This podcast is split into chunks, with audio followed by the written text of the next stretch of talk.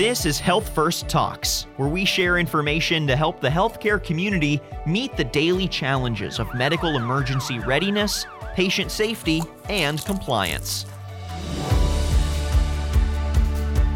Hi everyone, welcome to the Health First webinar on COVID-19. Today's webinar is on the hot topics related to COVID-19, and what we hope to present to you would be really some late-breaking news around some of the hot topics, facts, misinfo out there, and again, some of the late-breaking news that's happening and evolving day by day. With us today, helping serve as panelists on this webinar is Dr. Scott Cohen, a practicing physician at Bassett Healthcare, and Dr. Fiona Collins, an infection prevention specialist and expert. We hope that you enjoy this webinar, and it is very informative for you. And certainly feel free to ask questions along the way. We'll spend the last 10 minutes of the webinar answering any Q&A questions. Thanks so much for joining, and I'll pass it and hand it over to Dr. Fiona Collins. Fiona? Next slide, please. Thank you. Thank you, Grace. We'd first like to encourage you to submit your questions along the way. And as Grace mentioned, we will answer these during the last segment of the webinar. Next slide. In terms of topics, the areas we're going to address are vaccine research and production, vaccine types, safety of the vaccines, questions on efficacy, the practicalities of the rollout of the vaccines that are currently available, overcoming challenges with the delivery of the vaccines.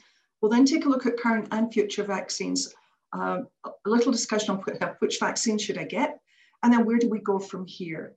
And with that, I'm going to hand over to Scott to address the first part of the webinar. Okay, thanks, Fiona.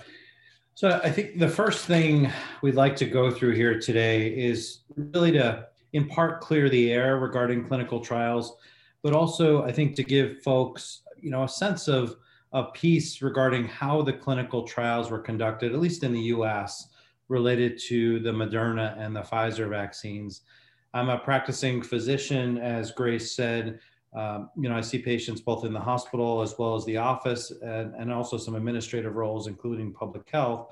And I hear all the time from people saying, you know, hey, I can't imagine how this went through so quickly. It must have been pushed through with, chewing gum and duct tape sort of thing. And that really was not the case. Were there barriers removed? Sure.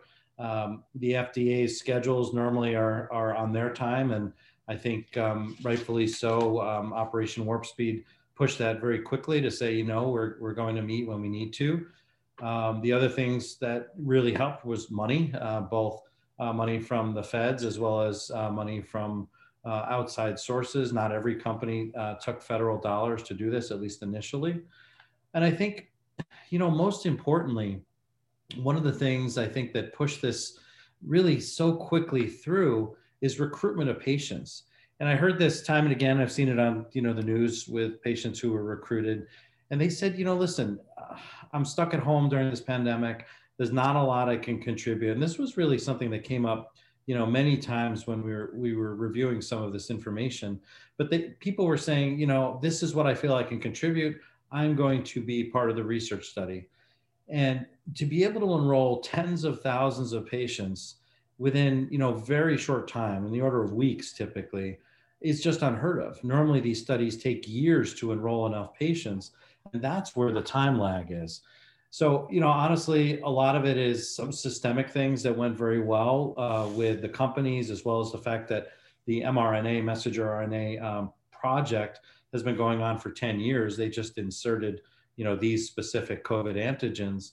But the reality is, if our fellow Americans didn't volunteer for this, it wouldn't have gone, you know, nearly as well and as quickly as it could.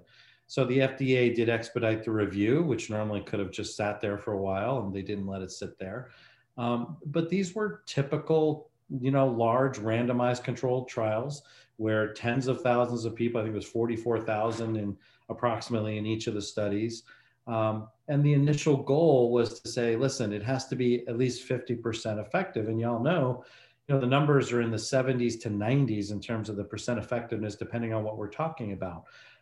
We also know that these vaccines, as you know, we're looking at outcomes in the phase 3 trials, they were extremely effective. They have a really good safety profile, including just in some recent studies over the past couple of days that came out that showed that the safety profiles of these vaccines are just, really excellent. They're not anything specific to worry about. So I'm going to go on to the next slide here. So I just wanted to briefly touch on the types of vaccines. There's about 20 vaccine candidates right now in phase 3 trials. Phase 1 is really just, initial studies with vaccines and drugs. Phase 2 and 3 is when we really start figuring out safety and efficacy.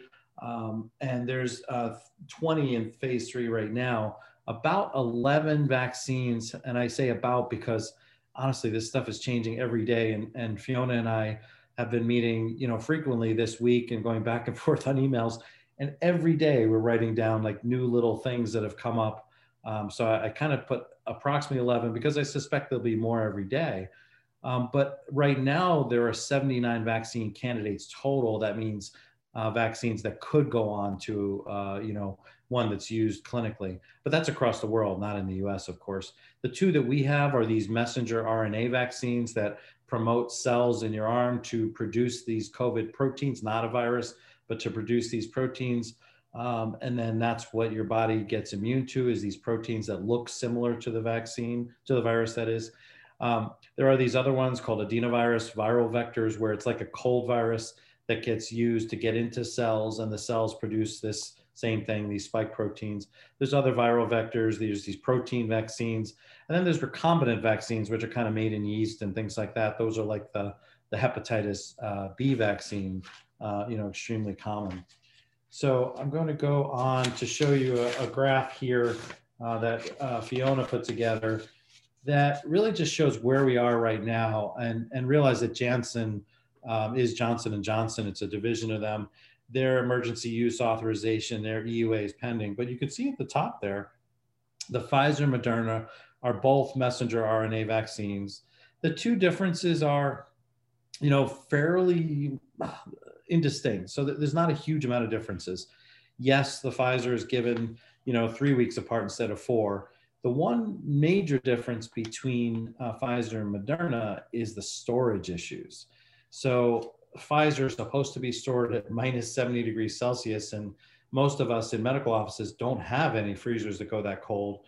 Our typical ones are the minus 20s, like Moderna vaccine. But there's a study that just came out of, I think it was Israel, over the past 48 hours, that it looks like the Pfizer vaccine might be fine to keep at regular freezer temperatures. So that data was provided to the FDA over the past couple of days, and they'll be evaluating that. So more to come on that. If that's the case, the ability to distribute the Pfizer vaccine instead of on dry ice and having to keep it at these massively cold freezers, will be much better. The Janssen vaccine, which is J&J, is a viral vector. That is regular fridge temperature, one vaccine, one shot, which is amazing. So it's really, that could be a game changer. If we can get that out quickly, I suspect that will change the pace of our vaccination. There are no live or inactivated vaccines in the US at this point. And I want to reiterate, no live vaccines, because you cannot get COVID from these vaccines. It is not possible.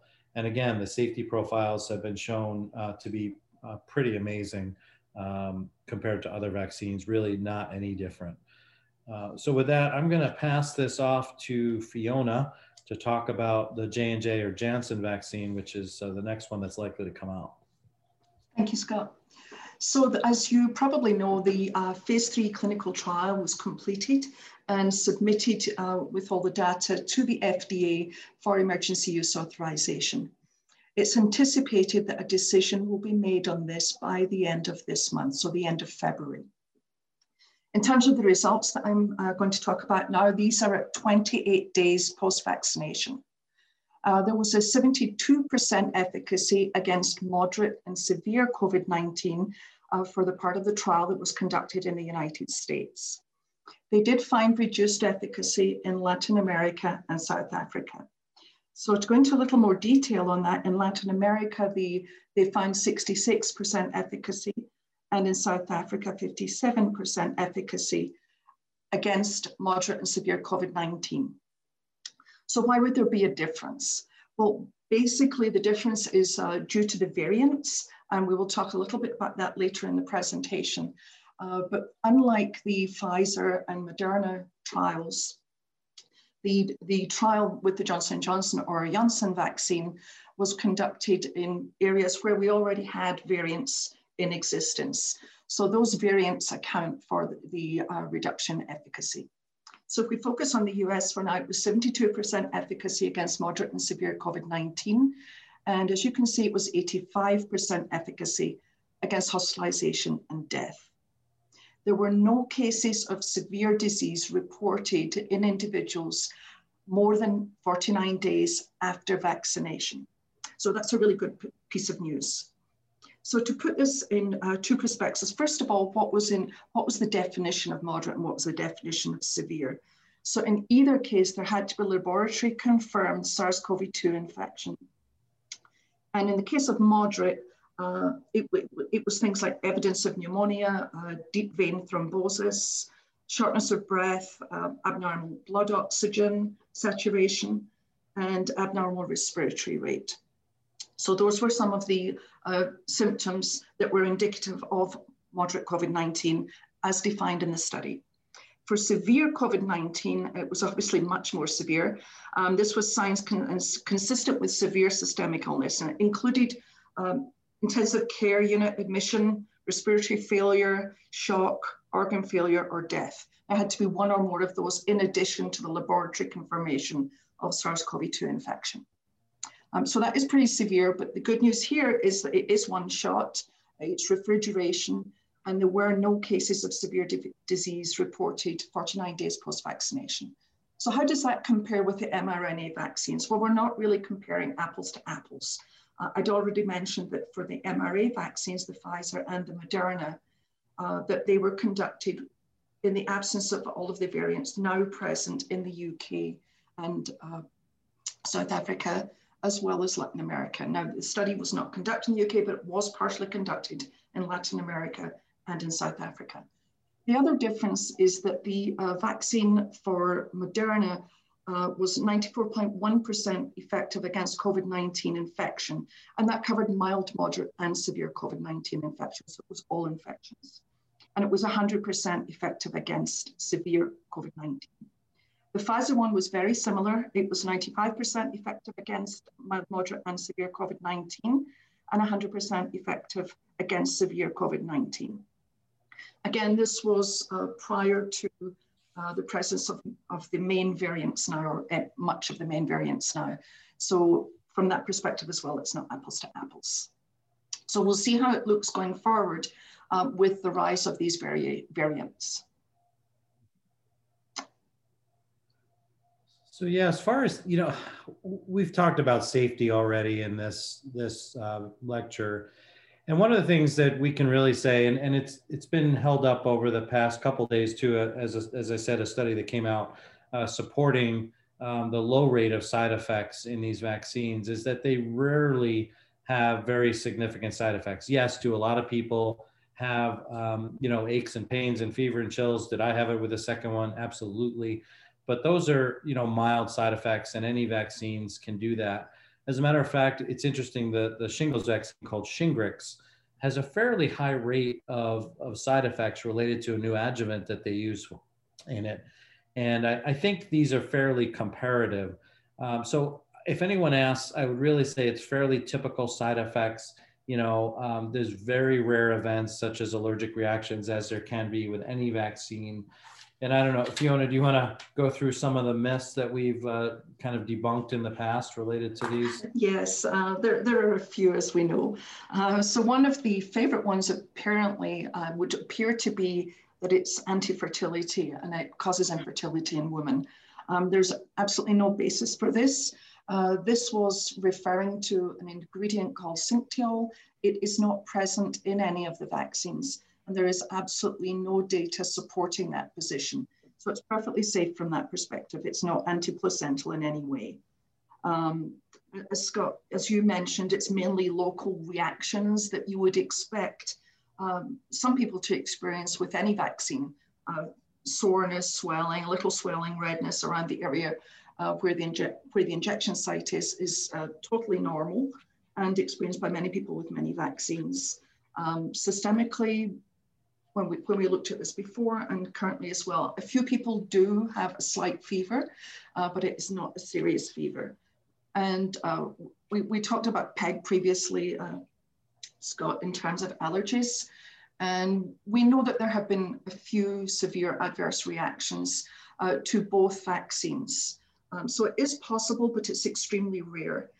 In terms of the J&J one that I was just talking about, it also has an excellent safety profile. And in fact, there were no anaphylaxis cases reported in the study for either the vaccine subjects or the placebo subjects. Mm-hmm. Maybe you'd like to mention a couple of the other ones as well, Scott, that we previously looked at. Sure, absolutely. Yeah, you know, I've seen even some in the time frame between when we last looked at this as well. You know, there were some concerns about the vaccine causing blood clots, DVTs, or pulmonary emboli. Does not look like that's the case at all. You know, I hear this about the flu shot too, but obviously the vaccine cannot cause the disease. It's a, you know, it's not a live virus. It's not possible. But I have heard that people are saying, well, you know, the vaccine is likely worse than the disease. That is clearly not true.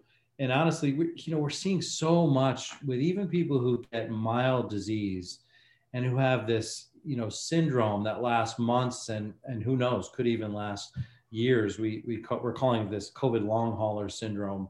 And they just have these vague symptoms, fatigue, you know, maybe shortness of breath, some memory changes. And it's not even a well-defined syndrome. We don't even know what it potentially constitutes. But I can say the vaccine is safe, effective, and clearly even mild disease in some cases does wind up causing long-term effects.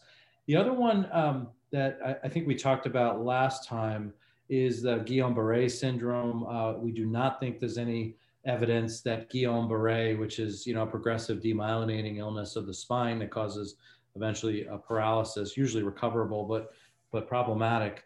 But we do not think that these vaccines cause that in any rate over and above that which is in the population. So there were several people who had Guillain-Barré who got these vaccines, but it was no more than would be expected in the population if they had not gotten the vaccines. So we don't think, you know, that that's really the case. Any others, Fiona? Well, I recall we talked about Bell's palsy as well. And in fact, there were a couple of cases of Bell's palsy for the Pfizer vaccine, but it was at the same baseline rate you'd find in the general population. So no different. For the Moderna, there were also a couple of cases in individuals with predisposing factors. And it was, I believe, 3 in the vaccine group and 1 in the placebo, but again, cause unknown.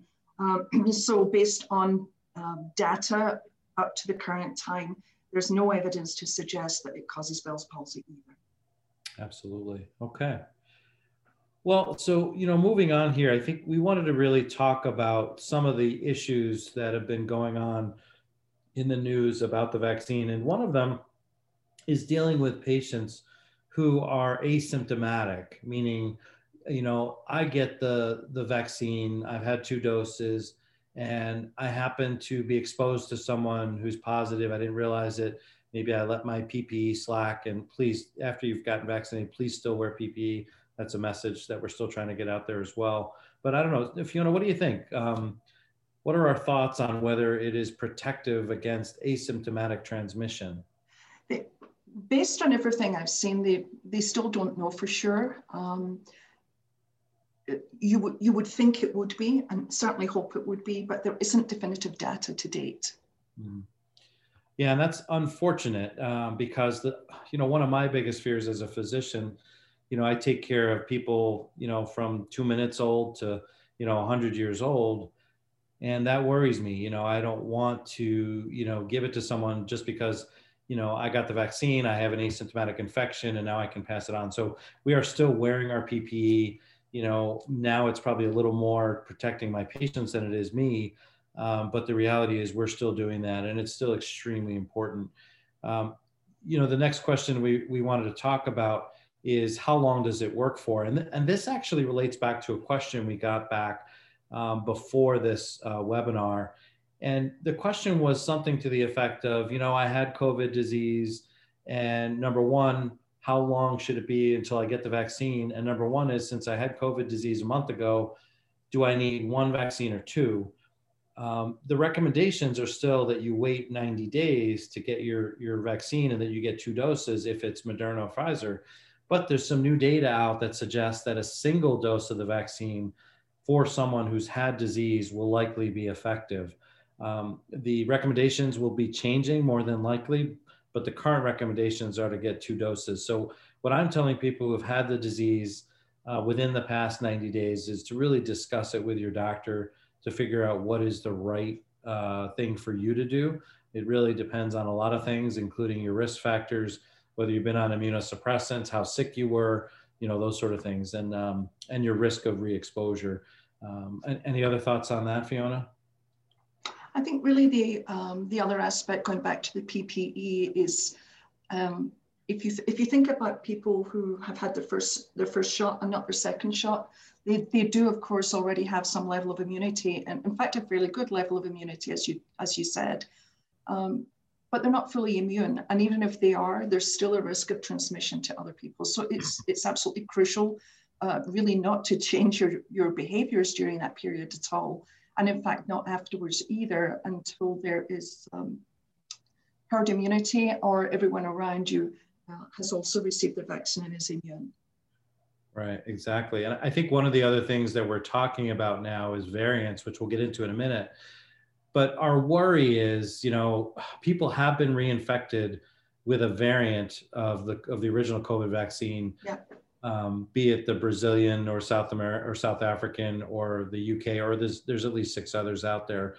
We do know that both the Pfizer and Moderna vaccine are likely effective against both the UK and the South African variants. We don't know yet about Brazil. We suspect, though, that because the immunity is really at such a high threshold because of the dose of the vaccine and because of the immune response, both, you know, the response of antibodies as well as cellular mediated immunity, then more than likely, you know, we'll still have at least a significant amount of immunity for those who were vaccinated, even against the Brazilian or other versions.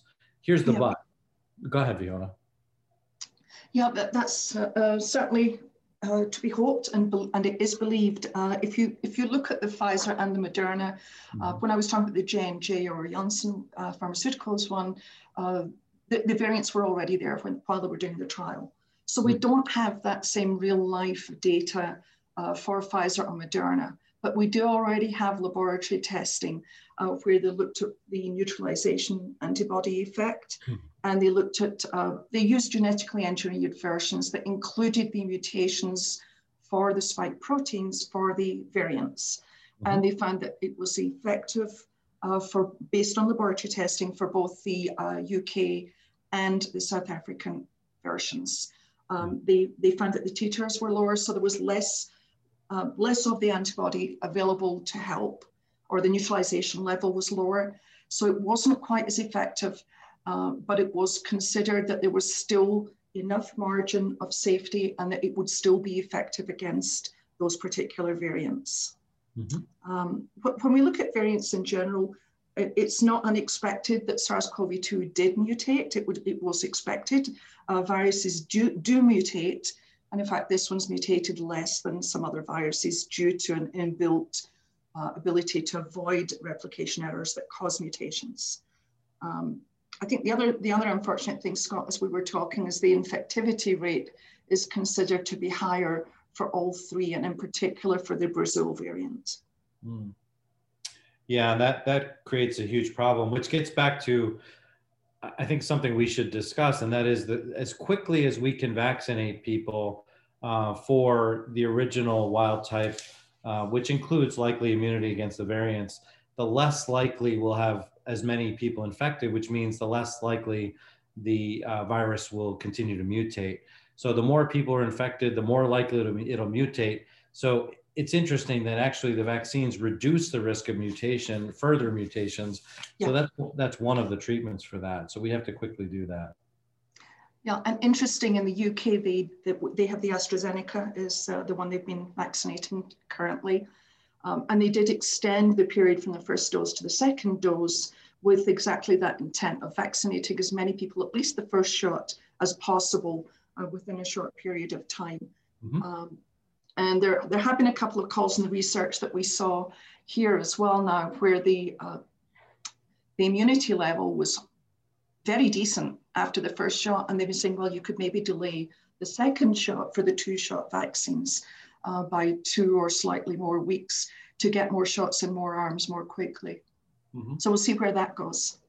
Yeah, it was interesting. I read one from yesterday where the Pfizer vaccine, I think it was Israel, was given in a single dose. It was 85% effective after the first dose within 2 to 4 weeks, which was, you know, pretty impressive.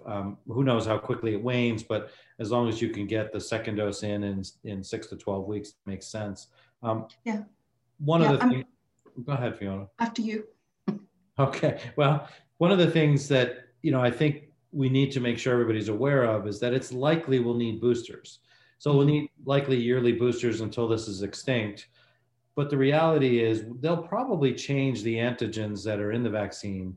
We may even need an immediate booster as soon as it's available, similar to a few years ago when we got the flu shots and then the H1N1 became the predominant type and we had to get that. And you know, I don't see it as much different, but the reality is more than likely we're going to need yearly boosters for this as well, which will include some different antigens. Yeah, which isn't any different to the flu. We already do that. They have different mixes, different strains in the flu vaccine every year based on what's prevalent at the time, based on tracking. So it's really no different. The one piece of, or one of the pieces of really good news is that it wouldn't be difficult to adjust these mRNA in particular, but the other vaccine as well, the J&J one, would be a little more complex, but all three could be readily adapted. And the companies are already looking at what would be the effect of a booster. And they're already looking at other ways of, in particular, J&J, what would happen with the second dose? What about different dosing schedules? They're looking at those. And they are already experimenting with variants in the vaccines. So there's a lot of progress being made in the background on that, while the implementation of the mass vaccination is occurring, which we'll talk about in a moment. Mm-hmm. Absolutely. But in the meantime, to avoid infection, please, again, wear your masks, use your hand sanitizer, that sort of thing. Matter of fact, something came up over the past couple of days. I remember Anthony Fauci was saying something like, you know, wearing 2 masks. And then for some reason, he didn't put the data out there about that, which was, I think, a mistake. But looking back at the data he was referring to, there was a study that did, it looked at cough particles. So basically it said, when someone coughed, what percentage of the particles are caught by 1 mask? It wasn't as high as you'd think, but with a cloth mask over a procedure mask, you know, the blue mask that we normally wear, it reduced 92% of cough particles. So you would imagine if both the person who was sick as well as person who wasn't sick were wearing a mask, it would markedly reduce the amount of particles that could get to someone who wasn't sick. Yeah, and that's assuming they're wearing it over their nose and under their chin, and not under their chin, over the nose and mouth. I don't know about you, Scott, but on a daily basis from the car, or if I'm on a trail avoiding people, the distance, I can see individuals, every single day I see individuals with it under their nose or not even over the mouth. Yeah. Yeah, I had a discussion with someone in a store the other day about that, and he persisted to say that his mask was on, even though it was on his chin, but it was on. So yeah, we've all had that. Yeah, there's been some brawls associated with that. I do tell people to be careful. Just try to stay away from these folks. I don't think you're going to convince them, unfortunately. Okay, well, moving on then.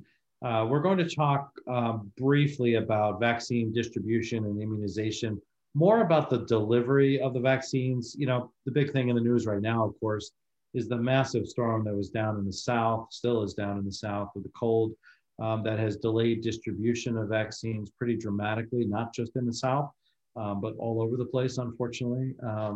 and is really hurting infrastructure right now. But I don't know, Fiona, if you want to talk about who's delivering these vaccines and to whom? Yes, sure. So it's largely medical personnel, which you would expect, as well as pharmacy personnel. So I think we've all seen in different states, there are certainly different prioritizations for who gets what first, but there are also slight differences in who's providing the vaccines. But by and large, it's medical and pharmacy personnel. Mm-hmm. In some states, dentists are allowed to, permitted to give the SARS-CoV-2 vaccine, or the COVID-19 vaccine, whichever you want to refer it to as. Nevada actually also permits dental hygienists to provide the vaccine. However, states all also have additional regulations, and it could be, for instance, 3-hour training prior to being permitted to do so. And state boards will dictate some of those requirements. And in fact, few dental professionals appear actually to be administering the vaccine at all. Some states do permit it, other states do not. Yeah, and you know, like my state, I'm in New York, and they are now allowing a fair number of paraprofessionals, including EMTs, paramedics, and others, including, of course, obviously nurses, dentists, podiatrists, even chiropractors. They are requiring a specific amount of training for those who would not be giving IM injections. And they're also requiring that if it's someone who would not be typically giving vaccines, that there's a licensed provider overseeing them. Yeah. So we have not, matter of fact, I got a complaint today from an EMT who's not being allowed to do it. I don't think we're going to see a lot of that because it's the distribution that's the issue, not getting the shots in arms. Yes, yes. And there have been situations where they said that lay people can also provide vaccines, and the concern there would be training, not only in administering the vaccine, but also having somebody with oversight to look for reactions and be present should there be an adverse reaction. And the other aspect is SHRPS training and relative to OSHA. That's absolutely essential. So there are other layers of safety issues to be addressed as well. Mm-hmm. Yeah, absolutely. Yeah, my state is one of them that allows lay people, but the process is really not there. So if we ever got to a time where there was a glut of vaccines and we couldn't get vaccines in arms, it wouldn't be difficult to train people, but it would be certainly a process. And I suspect it would make sense just to get all hands on deck with, you know, nurses and dentists and, you know, others who normally give injections to just go ahead and do it. Yeah. So, okay. So moving on here, we were going to talk just briefly about if you have a choice, which vaccine would you get? And I know you have a significant opinion on this, right, Fiona? I do. Maybe I shouldn't, but I do. It to me is a little problematic to, particularly for people who have had to wait, to not have any choice. We don't know what the long-term data is going to show for the vaccines. We do have excellent data to date. We know that the two mRNA ones are 94.1% and 95% effective. So that's a lot more effective than one that provides 72%. And who knows what the other ones will provide. They all pass the threshold. But there are differences in them. There's also differences with respect to variant experience. So it seems a little tough that you do not have a choice when you didn't have a choice when you could get vaccinated. Mm-hmm. Yeah, I don't disagree. At this point, I'm kind of at the point where I tell my patients, if you can get a vaccine, get a vaccine. If one comes out that's better in, you know, in a month or two or three, you're going to get a booster anyway. But just try to get it. Most sites have only one vaccine. And it's such a tough thing. I just had a friend text me, you know, a few hours ago that he was able to get a vaccine for his parents, and he was, it's in March at our state fairgrounds up in Syracuse, but he's like elated that he got an appointment. So yeah, yeah. And I've heard one of the other myths, and I'm sure you've heard this one as well, is somebody will have read something or other about the Moderna or about the Pfizer, the two we currently have, say, oh, well, don't get that one because the other one's much better. And you hear it both ways round. And if you look at the actual data, they're both really effective. There's nothing really to choose between them. And they both have a good safety profile. So there are a lot of these rumors flying out there as well. Right. Yeah, it is. It has been very interesting, the myths that are out there and the Facebook challenges, I call them. And there are still people out there, we'll get into it in a minute, regarding, you know, where we're going from here with vaccines and acceptance and all the rest of it. But, you know, there are still people out there who believe that COVID is not a thing. Last Wednesday, I had a patient walk in and one of his first words out of his mouth were, you know, "Hey doc, is this COVID thing real?" And I'm not sure my response was perfect, but he also sees me on the news all the time and doing, you know, a lot of these webinars and things like that. And there's still this myth out there that it might not even be real. So why am I bothering with this vaccine? So there's a lot for us to overcome as a society is what I'm getting at here. And there's a lot for us to do as healthcare professionals to make sure our patients understand the seriousness of this disease. And the fact that we really have to do as best we can, both in the personal protective equipment realm, as well as vaccination. Yeah, it's truly mind-boggling, the myths that are out there. It really is.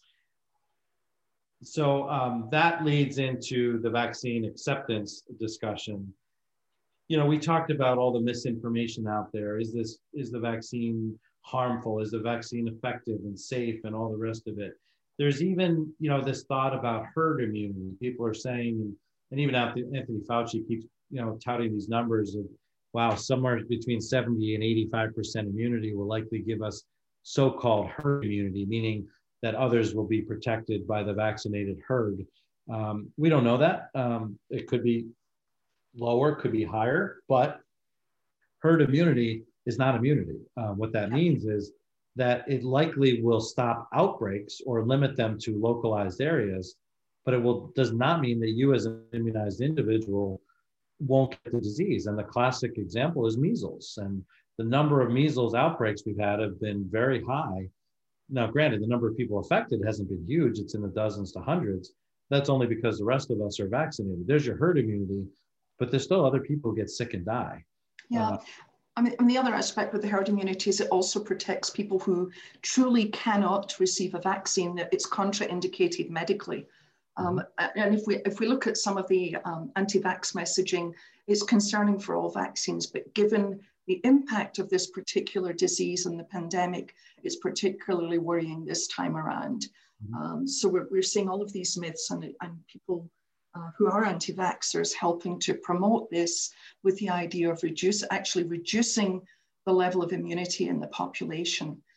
It's interesting, the discussion has popped up again, well, should we be mandating it? And some areas are, or some settings are in facilities, or should we still allow a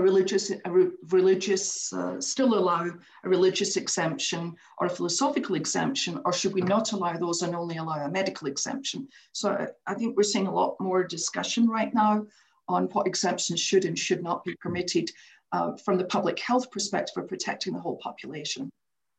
Yeah, and I found it interesting. The U.S. Department of Labor has said that it's okay for workplaces to mandate vaccine, as long as it's a uniform mandate, not, you know, pieces and parts.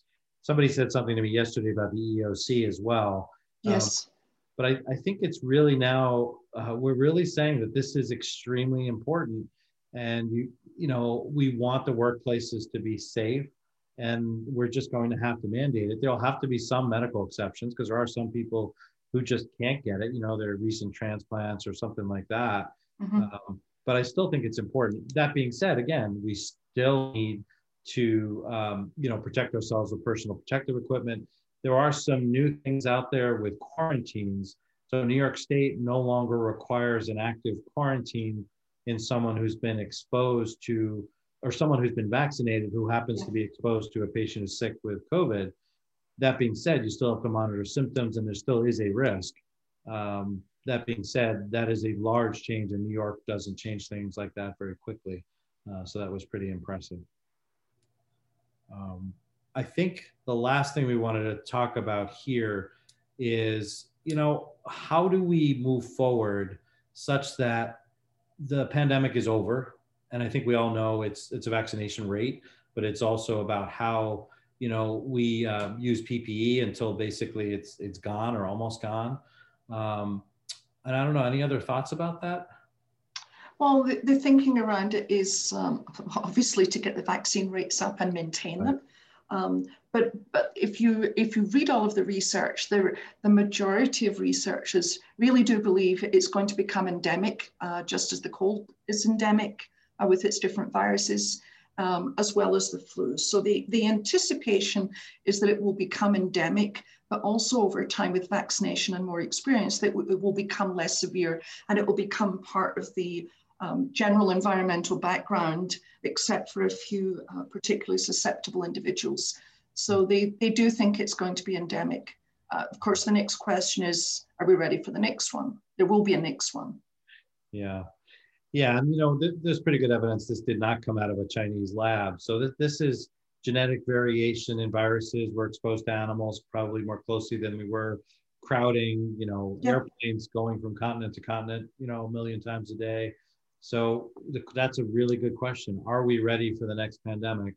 We have decimated the public health service in the US. My hope is that we will bring this back. I had 30 some odd nurses in my public health department when I started in it almost 20 years ago. I'm down to 8, I think.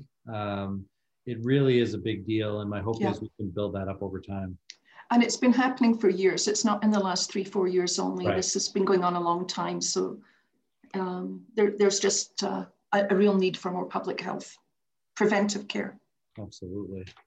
Okay, we're going to just go through a couple more myths here. I think we covered some of these already. Yeah, I mean, we already said, you know, you really can't stop wearing a mask after you're vaccinated because we don't know whether or not these things are, or these vaccines are protective against asymptomatic infection.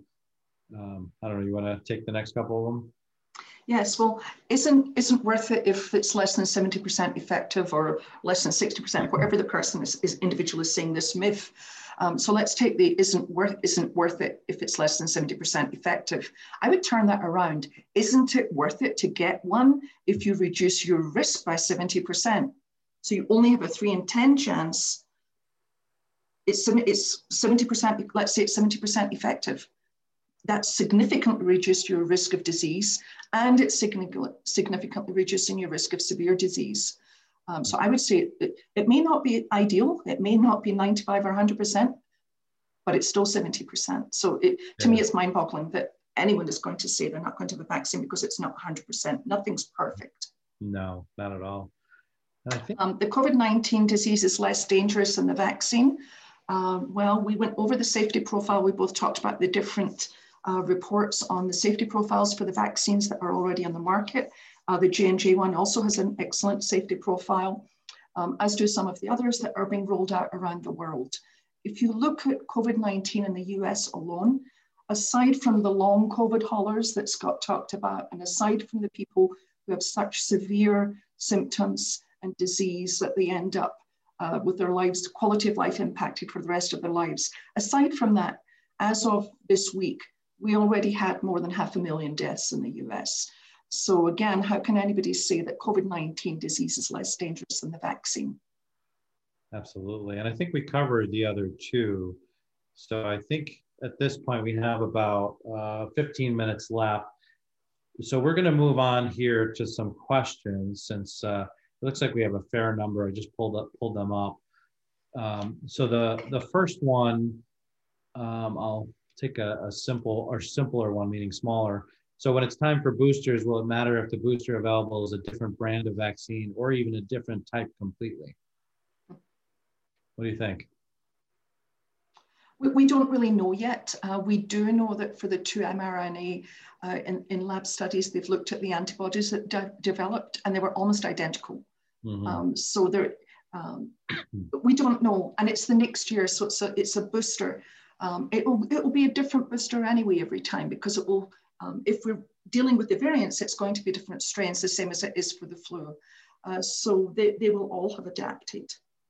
Yeah, my suspicion is the same. Based on some initial evidence with mix and match, that it probably won't matter. If anything, it may actually be helpful because you get slightly different antigens, but we don't know that yet. I think more to come on that. I don't mind taking the first one. Okay, go ahead.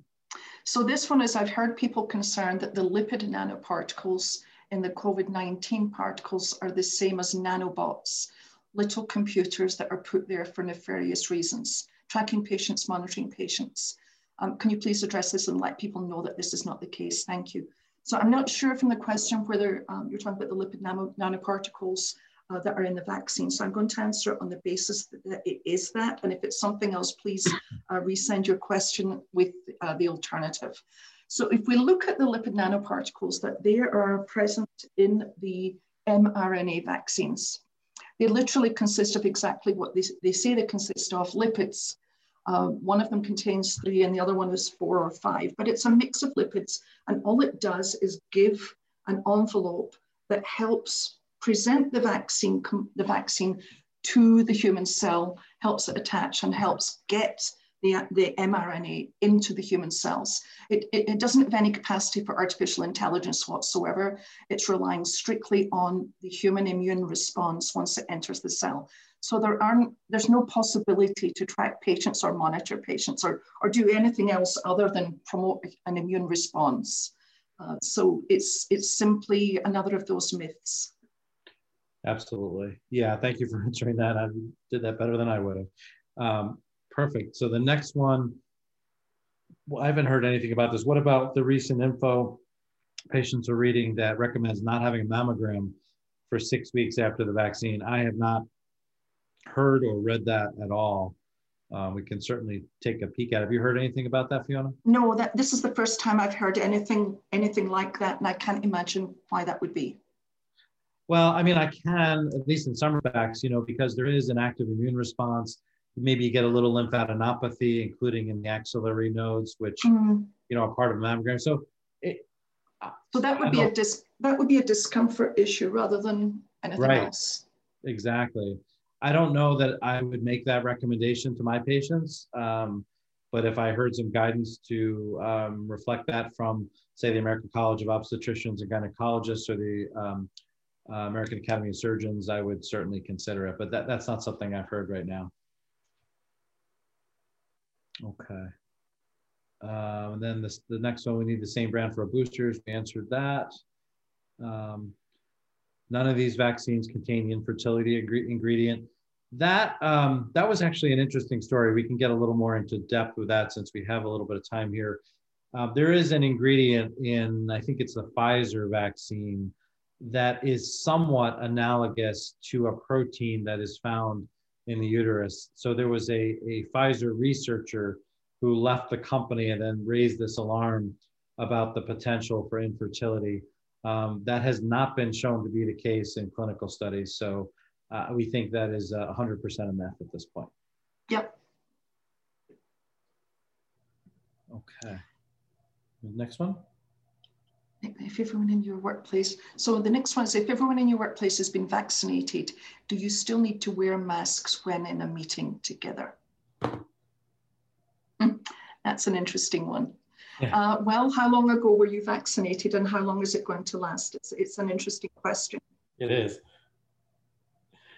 So I would say, you know, if you have a small group of people and, you know, they were all vaccinated, your risk is low. The but is, it does make sense to continue using masks because there's other people in and out.